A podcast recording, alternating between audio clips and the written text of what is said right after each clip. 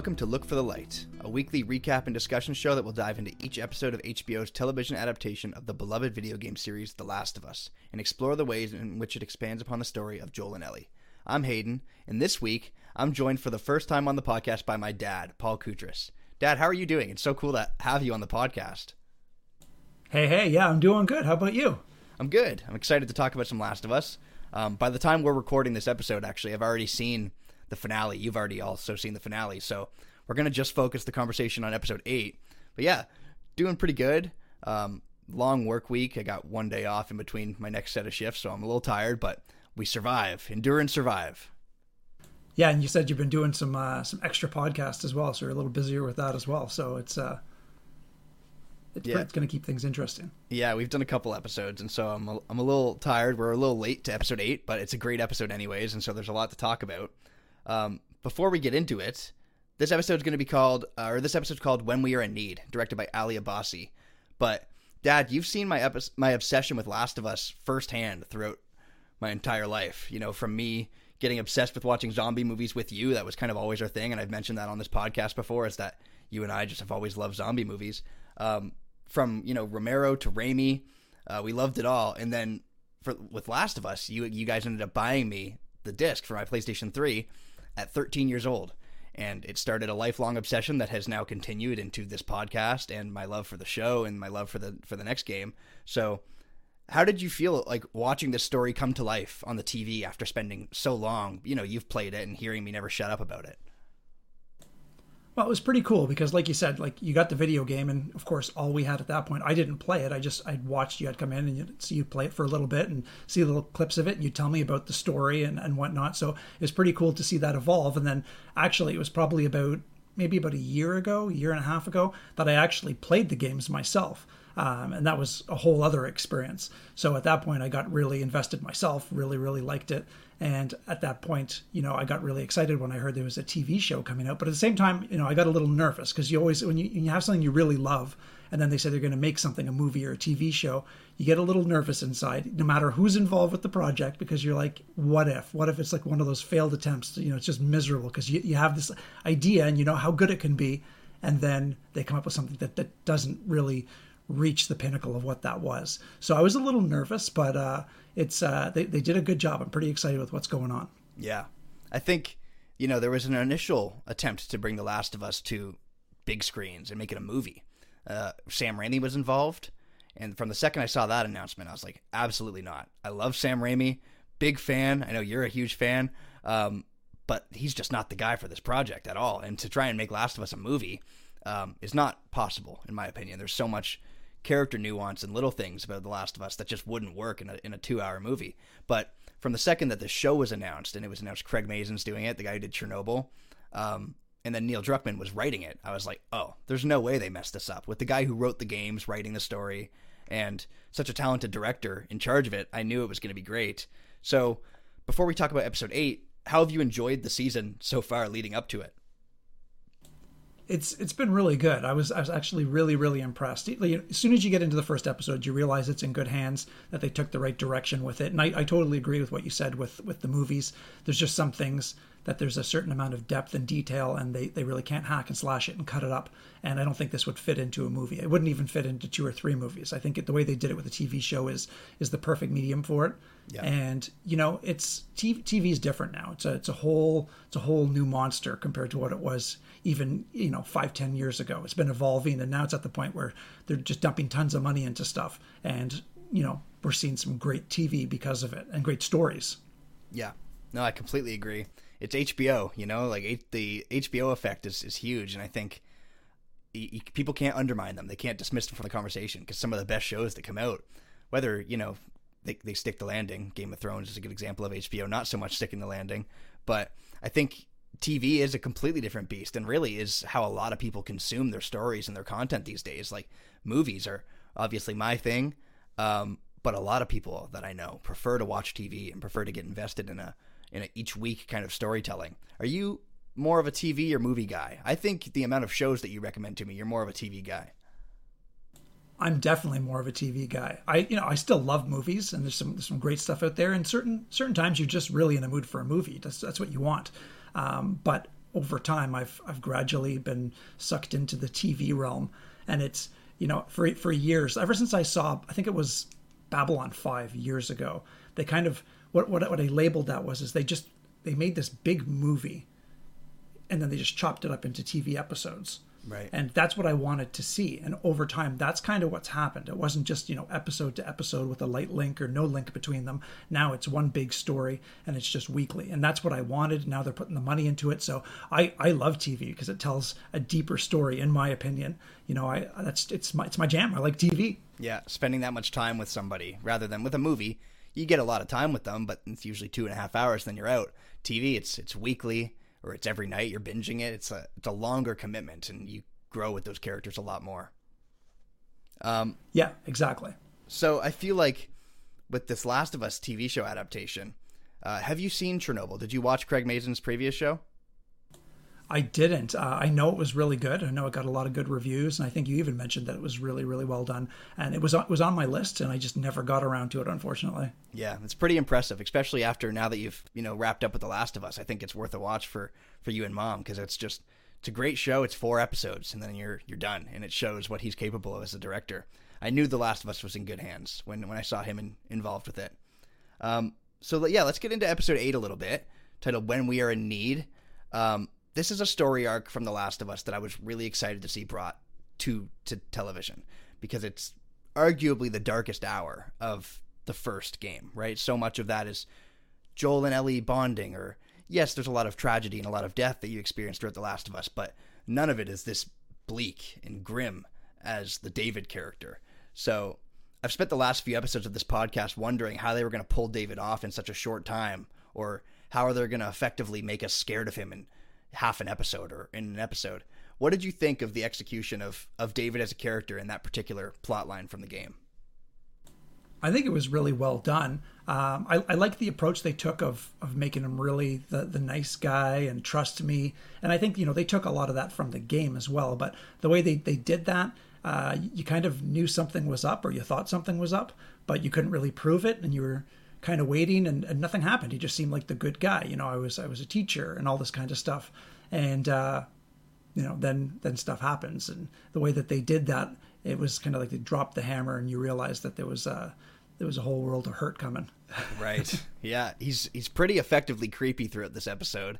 And from the second that you see this episode opens on on him, not Joel and Ellie. And I think from the second this episode opens on a different character, your brain is immediately like, "Uh oh, what are we doing with this weird, you know, Christian, almost cult leader?" Um, and I immediately got bad vibes from him. I think uh, the way that they go about handling this particular story is really interesting in the show because they add that detail that you had mentioned about him being a teacher. That's not in the games, if I remember correctly.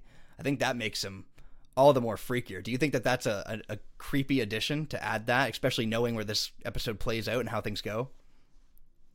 Yeah, I think I think they did that intentionally to, to kind of put the vibe out there that he's this this good natured guy and to trust him and uh, you know that he's this nurturing person and this leader and uh, you know obviously that's that's not the case. And I think when that when that comes out you can you re- you get to really see who he is and who he is is is, is terrifying. The way they did it was really well done. Yeah, he talks a lot about in the episode just like um, he he sets up these seeds about I I like power. You know, there's moments where he comes across as this nice guy and a good leader, and then there's little moments where he kind of snaps, and you can tell that he's really just this power hungry kind of evil narcissist. And I think that that's a very interesting choice to add to his character. Um, essentially, this you know picks up with Ellie having mended Joel's wounds, or at least the best she can in the previous episode. So she's out trying to get some supplies, get some food for them to to eat, and this is when she runs into David uh, and his right hand man, James, played by uh, Troy Baker, who plays Joel in this episode, which is fun to see. And I'll mention him a little bit more down the episode. But it's later revealed in this episode that essentially what David's plan here is, and I'm just kind of skipping ahead a little bit, but he wants Ellie to be essentially like his wife, his partner who does whatever he wants. He really wants to. He recognizes her ferocity. And he really wants to break her down and make her like a tool for him. And I think that's an addition that makes him so much scarier. Uh, there's parts of that. There's little subtle things laid out like that in the game, but I think having him be this kind of power hungry, almost cult leader is a really interesting change. and him being this religious preacher is new to uh, to his character in the show. What did you think of the the cult leader kind of things that they add on to his character? Do you think it makes him a little scarier? Yeah, I, I like it. I like what they did with it, and you know the way that they have it is in in this world when things have just gone to total crap, to have everybody follow him blindly. Um, I think that's rare. I think you have to have like you know you can have strong leadership, but I don't think that's really the norm. I think you have to have a certain amount of power. So for everybody to follow him blindly the way they do, I don't you know I think a lot of people didn't buy right into the preacher thing. I think it was it was good because it kind of threw an extra layer into it and some more depth. But I think right from the beginning, you can anticipate that there's some there's something else there.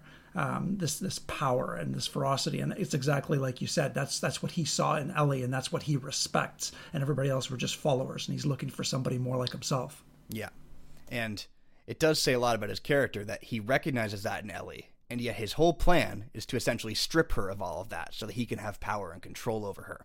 It's almost like I respect your ferocity, and I wish that I could consume it. You know, like he doesn't really want Ellie to be Ellie. He wants Ellie to be this kind of puppet, almost pawn for him. And I think that it does make him a lot creepier, especially like you said, having all these people essentially blindly follow him. He talks a lot about these people trust me. They'll follow me anywhere I go. He asks James at one point in the episode, "Do you trust me?" He he pins them into corners where if they were to say otherwise, they'd be betraying his leadership but he almost knows they don't really trust him. And I, I think that that's really interesting. Is he's taking advantage of the this blind faith, this blind trust that people have, and he's well aware of the fact that he's not really worthy of it, and yet they all still give it to him anyways. So, in the game, this is something that when I visited your house recently, I was talking to you a little bit about. Ellie and David spend a lot more time together. They are almost becoming friends due to surviving so much infected. There's some very big action sequences where you have to shoot a bunch of infected with them. And so you spend a lot of time with David in the in the game just kind of talking with him and shooting zombies and you know maneuvering around different areas and trying to escape things. And so the wall gets broken down a little bit more.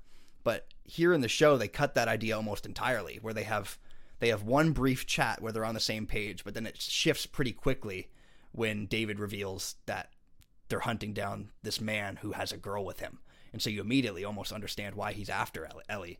Um, did you feel that that was a missed opportunity, cutting out that friendship, or do you think it, it works for this version of him in the show? I think they made it work. I think if they'd left it in, it would have it would have been better. Um, but it's all a matter of what they have for budget and timing and whatnot. And I understand there's going to be some things that are cut out.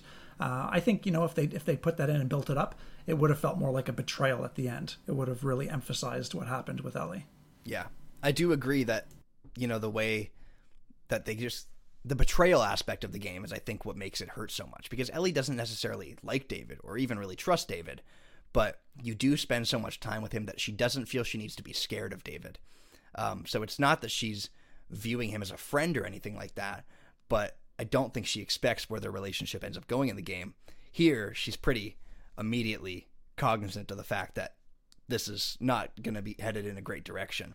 I think it actually makes sense for the differences in the Ellies. You know, Ellie in the game um, is is a different character than Bella Ramsey's Ellie, and Bella Ramsey's Ellie has she just has no reason to want to trust this guy. She she wants Joel, and she wants Joel to be safe, and that's all she's looking for. So I do agree with you that they they pull it off and they make it work, despite the fact that for me, the the time you spend with David and the way he kind of chips away at your expectations of who he is before you find out he's actually worse than what you were expecting is is why he's so scary in the game. But I do think they make it work and they make him still pretty effectively scary without that friendship or the trust or whatever that you would call it. So, a lot of interesting details about them being cannibals, which I guess is something that I haven't even mentioned yet. Um, David leads this group of people, and they have started to get hungry. Something that's really interesting is the way that, and this is a little parallel that I noticed. Tommy's community in Jackson is also being hit with really bad weather they're also struggling with how this world is affecting them and how the weather of this world is affecting them. And yet Jackson is this thriving community of of people with great leadership, with with food, with everything that you need for an accurate uh, for for like a healthy way to live. Um, David is a very interesting juxtaposition to that, where he's set up in the same way, where he has this community, he has this you know, what used to be a resort. And if I was scouting in the apocalypse, I would think this former resort would be a good idea. But you realize pretty quickly that the place that he's set up his group in uh, is is not a good spot at all. There's not a lot of wildlife around them for them to eat. It's extremely cold, constant, snowy, harsh conditions. And I guess I'm kind of rambling, but I do find it just so interesting how we get two very similar groups who could not be more different in, in a way. Um, did you, I guess, knowing David being a cannibal in the game, you were aware, but watching this episode from like a blind perspective, could you tell throughout that the, the little hints about what he was actually doing with people and what was going on there? Yeah, I, I, I saw it, and I mean, obviously, you know, knowing from the game, it's it's not a surprise for somebody coming in watching the TV show, not having to play the games. It, it's different, but you know, I, it's like I said before. I think, I think everybody has seen that side of him. To you know, he hides it well, but to live among them that long, there's going to be slips. People like people are going to respect him to a certain degree, but I think they know there's a lot of traps, and I think they've seen the wrath of of him uh, prior to this and I think they just keep it to themselves and just try and play nice. So you know, to for him, you know, is it is it really that he has to go the route? Could he try harder to go find animals and other stuff, or is it another power play? Is he is he doing this and is it because he likes it? Would he would he rather be the cannibal? Does it fit into who he is internally? Yeah, good point. And I think that it, it it's pretty clear that the food's actually not that hard to find, given that Ellie goes outside and immediately finds a deer. You know, like it's not that they're not out there. It's just it's a lot easier to to shoot someone point blank and and eat off of them for a while. Um, pretty disgusting, but I, I, found it really interesting on a on a rewatch of this episode uh, because I was like, all right, I'm talking about this episode a little late, so I'm going to revisit parts of this episode, and there's a lot of clear tells about what he's doing with people throughout this episode, such as the little girl at the beginning when you first meet David there's this little girl crying about her dead dad, right? And he slaps her. That's immediately a, a sign where you realize, oh, this guy is not the nurturing elementary school teacher he he implies he is. He's quite violent. He has quite a mean streak, and he, and he slaps this girl, and then he makes a comment about uh, we can't we can't get can't dig the ground. We need to wait until spring for us to be able to bury your dad they're not going to ever bury the dad. That dad is is somewhere in a meat locker being picked away, and that's something an interesting detail I found is like if you wanted to bury someone in the winter, you could do it.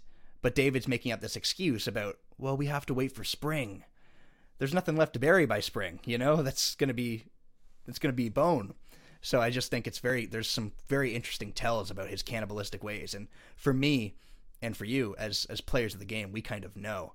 But for people who are experiencing the show for the first time, I think the clearest tell is when that guy brings the cook the meat and the cook goes, What is it? And the guy goes, Venison. I'm like, That's absolutely not venison. There's no way that, that that's what they're eating. And so I just found it uh, very interesting that you can kind of tell, anyways, even if, you know, we know what we're looking for, but I think fans of the show are, are still able to deduce that he's doing something weird here. Yeah, and you know, amongst the community, it's I don't think that they're they're oblivious. I think you know, I think everybody knows, and it, they might make it seem like they don't, but it's not a one man show. There's no way he's doing this all by himself. Right. You know, he's going to have to have a group, and I think you know it, it's not a massive, massive community that he has. Uh, I I think they know, and I think they're just they're afraid to say anything because they're terrified of him. Yeah, I uh, I think that like the you know maybe the mothers and the kids might not be totally aware, but just watching this episode, you can see the way David is exchanging looks to some of some of the the men that he works with in the community, especially James, the the Troy Baker character. He's well aware of, of what's happening here, and he's just turning a blind eye. Um, and I had mentioned Troy Baker, so let, I guess it's time to talk about him a little bit. He is the voice actor who played Joel in the game, and he plays David's right hand man, James. Did you notice right away from his voice that, that you recognized him, or did you did you not pick up on that while watching it?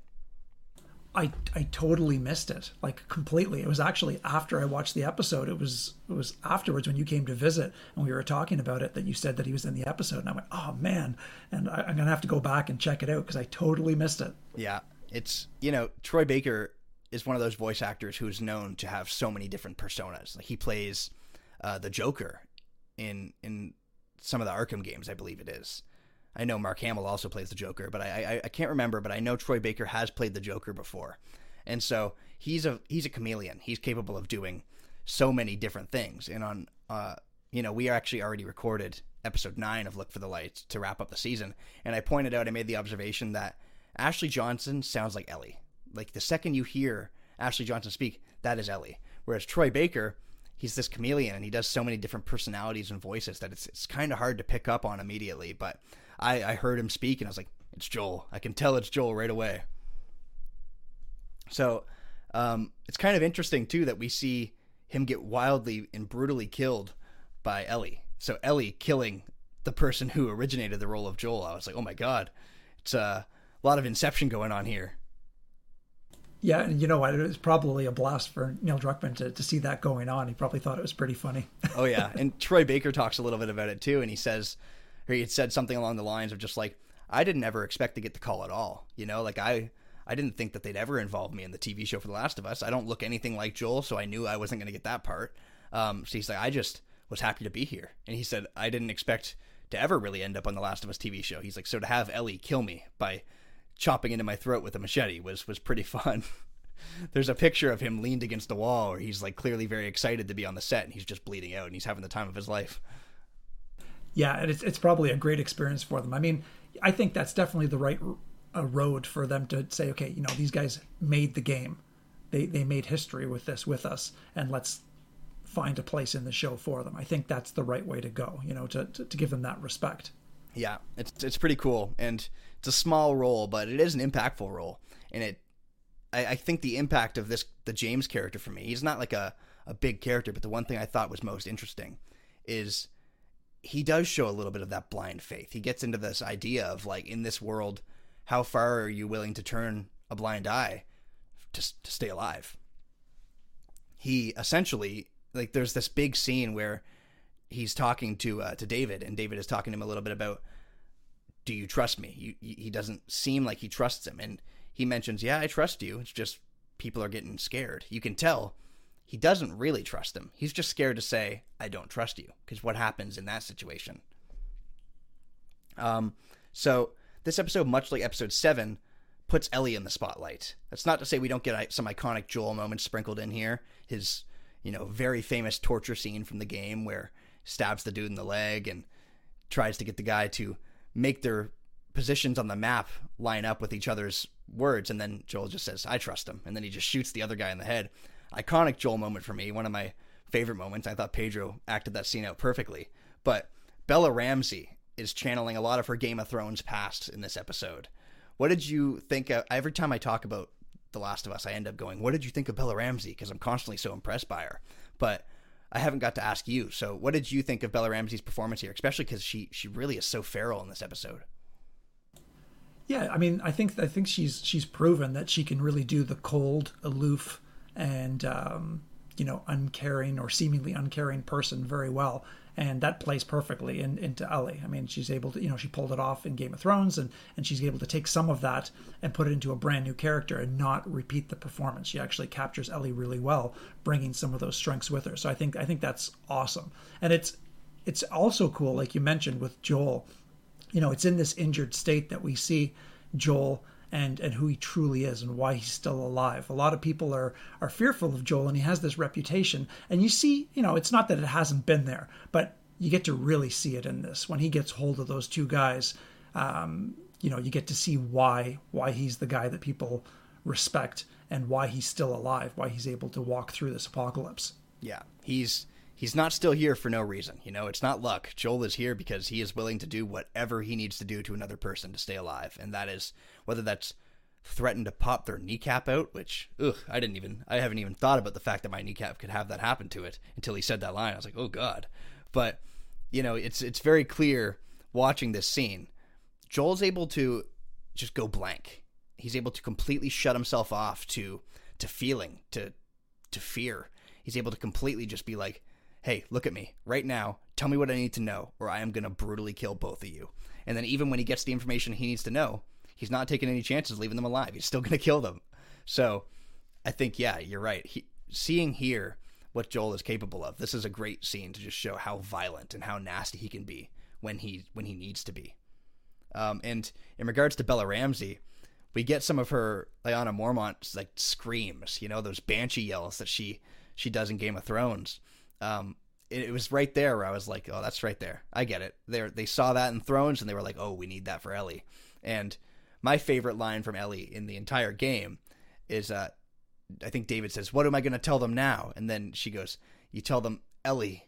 And he says, "What?" And she goes, "You tell them Ellie's the little girl who broke your fucking finger." That line right there is where I was just like, "Wow, Bella Ramsey is just firing on all cylinders." And I, you know, at the risk of sounding like a broken record, because I've talked about how much I love her performance as Ellie and how much I respect her ferocity in the role. Um, I just think here is a great episode to just show how violent and nasty she's capable of being, which is a, a big part of her character going forward.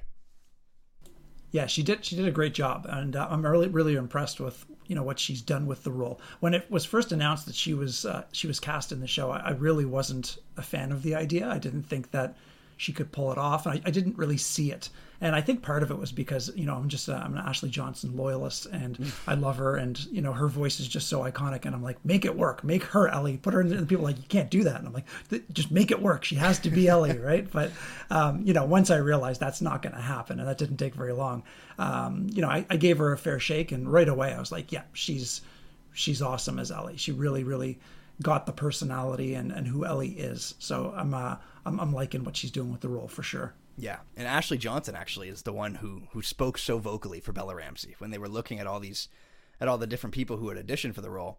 I believe I read somewhere that Ashley Johnson was like, "It's her. That is that is Ellie right there." And the fact that you know Bella Ramsey's great in her own regard, but the fact that she's Ashley Johnson approved, it, make, it makes it a little bit easier to be like, "All right, this is Ellie." Yeah, that's awesome. I didn't know that, so that's that's cool. Yeah, it's really it's fun to hear her talk about it. She's a big fan of Bella, and there's some really fun pictures you can see of them together on the set, and she's just so excited to to be with Bella Ramsey. It's just a very very sweet thing to see. Um, so this episode, in a world full of clickers and other horrors, shows that at the end of the day, humans are the most dangerous and scary thing out there. So I'm curious of your thoughts we've spent years kind of criticizing The Walking Dead for just constantly. It's it's called The Walking Dead. It's got all these zombies, but it never focuses on them. The Last of Us is a similar thing where it's like th- this is about the people surviving. So in a in a world where The Walking Dead has spent years driving that idea of people being the scariest thing down each everyone's throats, do you think The Last of Us successfully showcases the horrors of humanity without feeling played out or without feeling like a tired concept. Absolutely. Yeah. The reality is, in, in my opinion, Walking Dead never did it right. Um, it was their objective, and they were trying to show that. And there were very few scenes where they they actually did it, where it was impactful. It's they're just two different animals. I mean, Last of Us just it nails it. It's the way that they do it. It's bang on every time, and you don't sit there and roll your eyes. When I was watching Walking Dead, you know, a lot of times I'm just rolling my eyes, and I'm like, okay, and when when the zombies come into Last of Us, they're they're scary, right? They're they're a different type of, of zombie, different type of predator. With Walking Dead, they're the slow moving, so you need masses of them. You need to be vulnerable in a bad position or in tunnels or darkness or something like that. You know, when you have zombies that behave um, like Black Summer, like just crazy fast zombies, things that come after you like that, it's different. You don't need as many, so you can you can put them in less often and make them terrifying. To get the the people, to get the, the humanity being dangerous, that's that's a different task. That's difficult to do. And Last of Us does it really well. That's its biggest its biggest strength, I think. I agree. And you know, they've spent a long time saying The Last of Us is not about the zombies, and that is very true. It's not. But when they're there, they're so effective and so scary. And I actually think that the the scarcity of them in this universe is almost more scary because you never know when you're going to stumble into them. In The Walking Dead, if you go outside, you're guaranteed to run into a couple wa- couple walkers, right? But here, you go outside and you never know what you're going to find, and that's that's more scary. Are you going to find a, a, human who wants to essentially break you down and keep you as like a slave while he eats other people?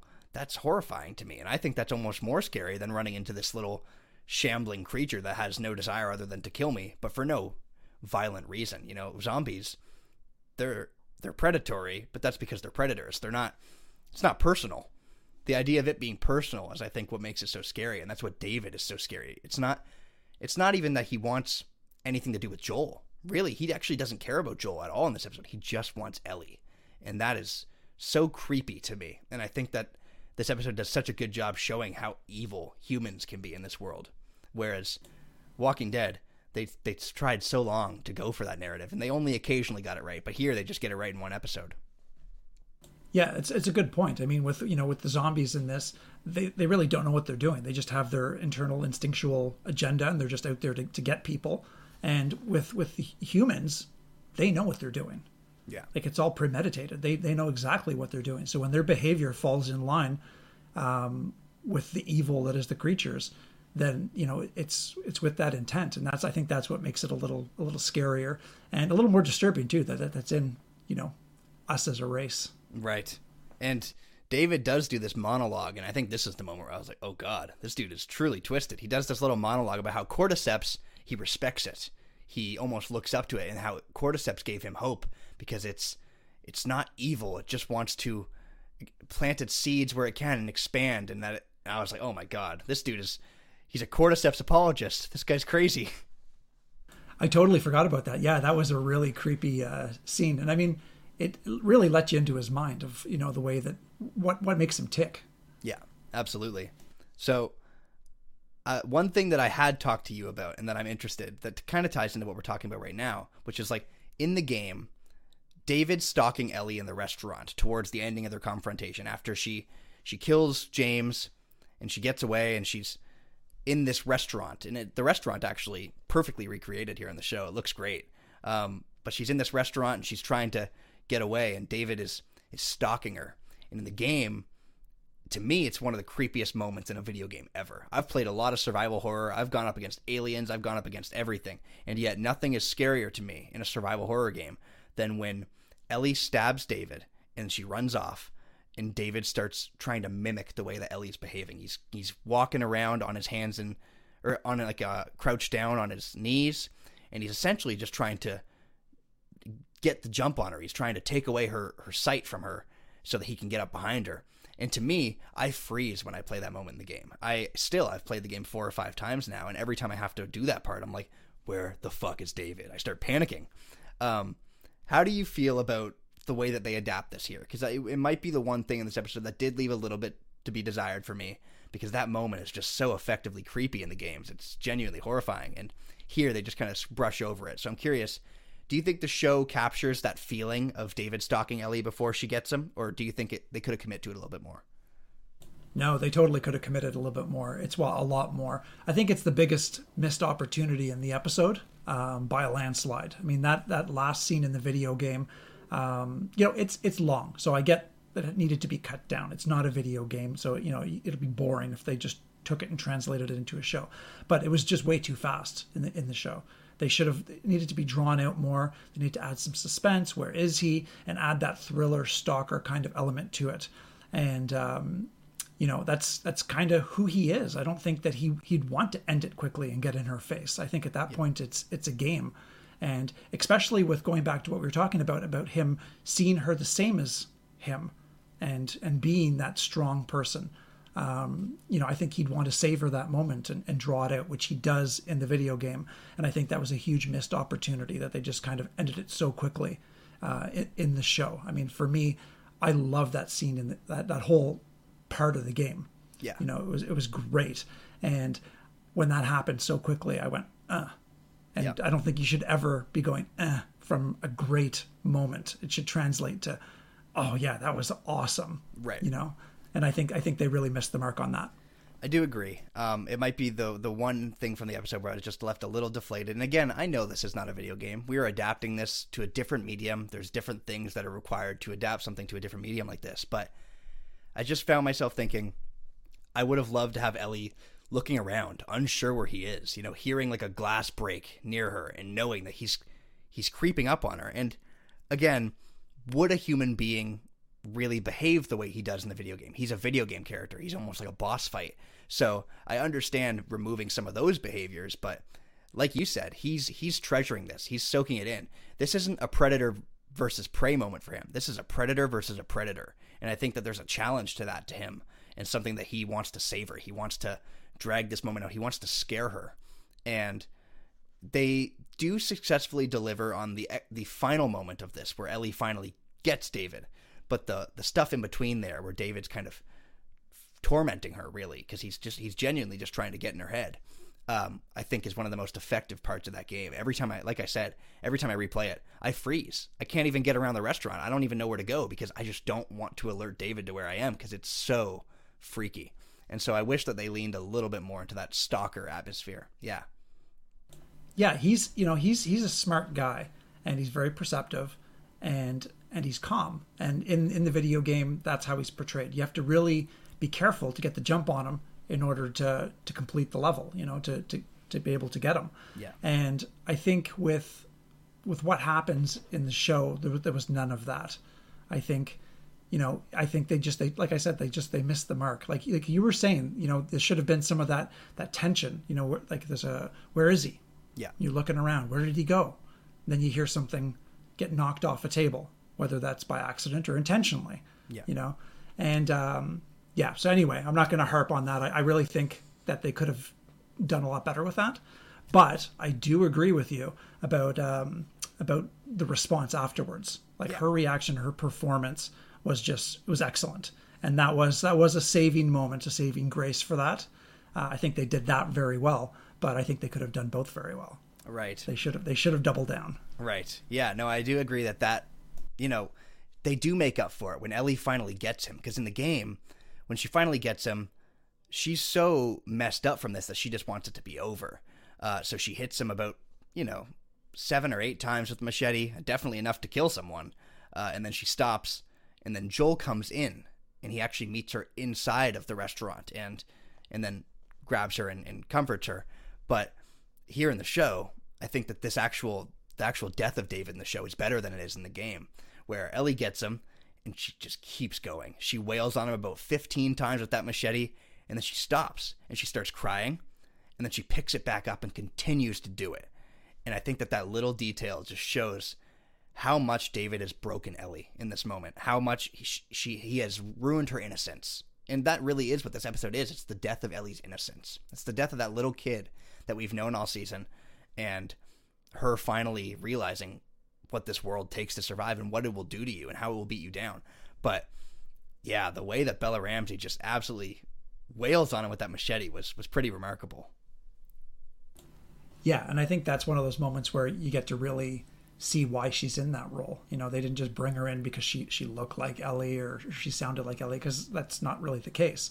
It's it was for her acting ability and and that's where you really get to see it. It really shines. Yeah, I used the term earlier in the episode banshee screams, but when she's when she's taking the machete to David's head, uh, just pure banshee screams. It's just like so bottled up. It's just it's so much terror and anger and sadness for what she's had to do, um, all in one. It's really really great stuff. I also think it's it's such a s- s- tiny change, but something that I really thought was effective was having Ellie go outside and Joel find her there, rather than have Joel enter this restaurant. Because really, the restaurant's burning down, and on top of that, it's locked. All the doors are locked. You, the reason you can't get out as Ellie is because the doors are locked. How did Joel get in there? Video game logic. They ask you not to think about it. But having Ellie have to get out of this place before she collapses in the snow and Joel finds her, it's just little changes that I thought really sold that that scene. Um, oh, go ahead. No, I was just gonna I was to, gonna totally agree with you. It's you know sometimes people don't want changes, um, and for the most part, I think you know if something's successful, you should stick to the material. If you're going to bring something on and say we're going to adapt it, try to stay as close to humanly possible as you can to the material that made it what it is. But you know there can't there there has to be some changes, and I think you know some of those small changes, like you just mentioned, I think they can make things better. Yeah. And that that was definitely one of those moments. Yeah. And I, I think following David's death, this episode gives us the most emotionally impactful Joel and Ellie moment that we've gotten the entire show, which is just Ellie sobbing and screaming, Get off of me, because she doesn't even know who it is that's trying to comfort her before Joel says, It's okay, baby girl. Um, I think this moment is the biggest shift for them out of the entire show. And it's such a subtle moment that I don't think all viewers will catch how much this channels a change or signals a change in, in Joel and Ellie's relationship. But uh, what did you make of this scene?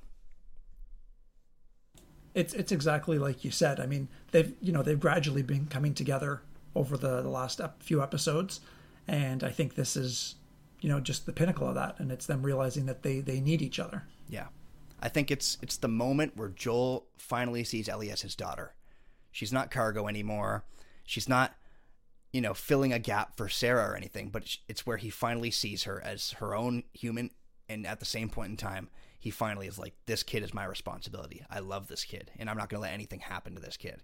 I think it's the moment where their relationship officially comes full circle. It's to the point where he now sees her as his daughter. It's not some random girl anymore. Yeah, because if you if you take the way that he was in the beginning with her and the way that he treated her in the first couple of episodes when he had her, um, it was very different. He's very cold, could care yeah. less what happened. So yeah, it's you know it, it might not seem like a big deal, but if you go back and you compare that side by side with with this scene, huge difference. You can it's a diff, totally different guy. Like the way he sees her is completely different. Yeah, and you know as I had mentioned a little bit earlier, by the time we're recording this, we've already seen the finale. But um, Joel and Ellie they get up from from the ground and they walk off into the distance. And the first thing I thought when this episode ended was the next time we see them, things will be very different. And by the time you watch episode 9, things are very different. Joel is much more happy. He's much more smiley. He's much more willing to talk and make jokes. And this is just the turning point. It's really where everything comes to a head and he he officially accepts who Ellie is in his life. Yeah, exactly. And uh, you know, I'm not going to get into episode 9 stuff because I know you've already done that, but it's uh yeah, it's a perfect lead into that episode. Yeah. Well, we have already talked about it, but since we're done talking about episode eight, episode eight, or we're wrapping up, did you did you love episode nine as well? I did. I was really nervous because I was looking at the runtime and I'm like, oh, this isn't going to work. Like, there's a lot of ground to cover in this. Uh, but but I ate my words. It was it's yep. really well done. That's all I am going to say. But it was it was really well done. Yeah, I absolutely agree. I feel the same way. Um, so yeah, I guess just what would what have your thoughts on the first season of The Last of Us been? Just going a little bit deeper in this episode. Any any praises, any criticisms that you want to throw out there? No, I'm I'm not going to nitpick. I'm not one of those guys that's going to nitpick on on something for no reason. I think if it's really bad or they they totally wrecked it, uh, then I'll say so. But you know, I think for fans of fantasy and and sci-fi and all this kind of stuff, um, to sit there and to to bash on shows. I mean, these shows were really hard to get historically. Like when I was growing up, they were they were terrible if they were even there. This wasn't cool, right? Right. And um, so because of that, you you became very protective of them. And uh, so I'm not that guy that's going to crap on them because I know if I do, um, and I join the masses with it, or I get a following of people that are like, "Oh, this show's it, it's not what I wanted," and I start nitpicking, then they could disappear, and I don't want that. Yeah. You know, I'm, I'm glad that these shows are here and being made.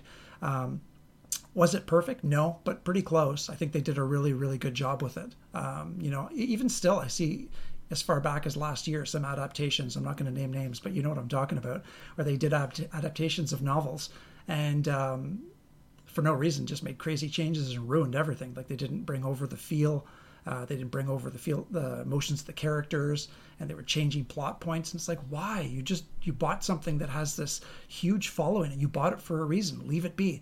And yeah. I think that's really where Last of Us shines. It's it really is this incredible story, and it's it is where it is in pop culture because of how good it is. And yeah. they were really smart to let them do their thing and to bring it over pretty much intact. I mean, there were some changes, but uh, they were few and far between. I think what they brought over was was pretty accurate. Yeah. I think everything that needed to be the same, they keep it the exact same. And then they have some wiggle room. You know, episode 3 with uh, with Bill and Frank is genuinely just one of the most moving episodes I've ever seen and everybody's argument about how is this relevant to the plot? It is the plot. You know, protect what you love. That's what The Last of Us is about, and that's what episode 3 is all about. They use Bill and Frank as vessels to show what Joel's story will become. Um, or what could become, you know. And I, I found that to be a very relevant episode, despite the fact that it's it's a big deviation from the source material. And I guess it, it is notable that with The Last of Us, it's so spot on, it's so perfect to what fans loved about it. And yet, just last year, another Naughty Dog game, Uncharted, was was done pretty pretty horribly on the big screen. And so I think you know, I had some fun with that movie, but it's not what I loved about Uncharted since I was 12, 13 years old. Um, Last of Us is everything that I've loved about Last of Us, everything that I fell in love with about The Last of Us when I was first playing the story. It's all here. It's all perfect.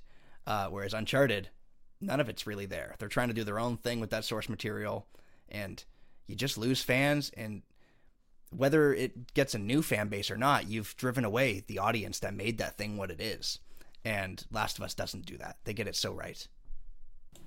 Yeah, and that's a great point. I mean, Uncharted is is amazing in its own right, and you know a lot of people say, well, it's more of a shooter, and I've I've heard things like that, and it's not as deep as, as Last of Us, but it still has a great story. And Nathan Drake, I mean, you just you love that guy. He's just he's amazing. He's an amazing character, and the interaction between him and his crew are incredible, and that's kind of what makes that game. And it could have been brought over pretty much intact with with some changes. I mean, obviously you're shifting mediums. There's going to be changes that have to be made, but they, they could have brought it over pretty much intact. And I don't think that would turn away anyone. I don't think they, they could have gained a new fan base just by bringing it over because it would make an incredible action movie. Yeah. And was the movie okay? Yeah, it was okay. It was it was entertaining, but it could have been so much more. It was yeah. it was really changed and it didn't need to be. Yeah, totally agree. So yeah, I guess out of out of five, what would you rate this episode? Out of five pieces of venison, I, I would rate it four and a half pieces of venison. Um, it could have been one of the perfect episodes, but for me, I'm gonna go back to that last scene where they really dropped the ball, and that probably would have made it a five for me.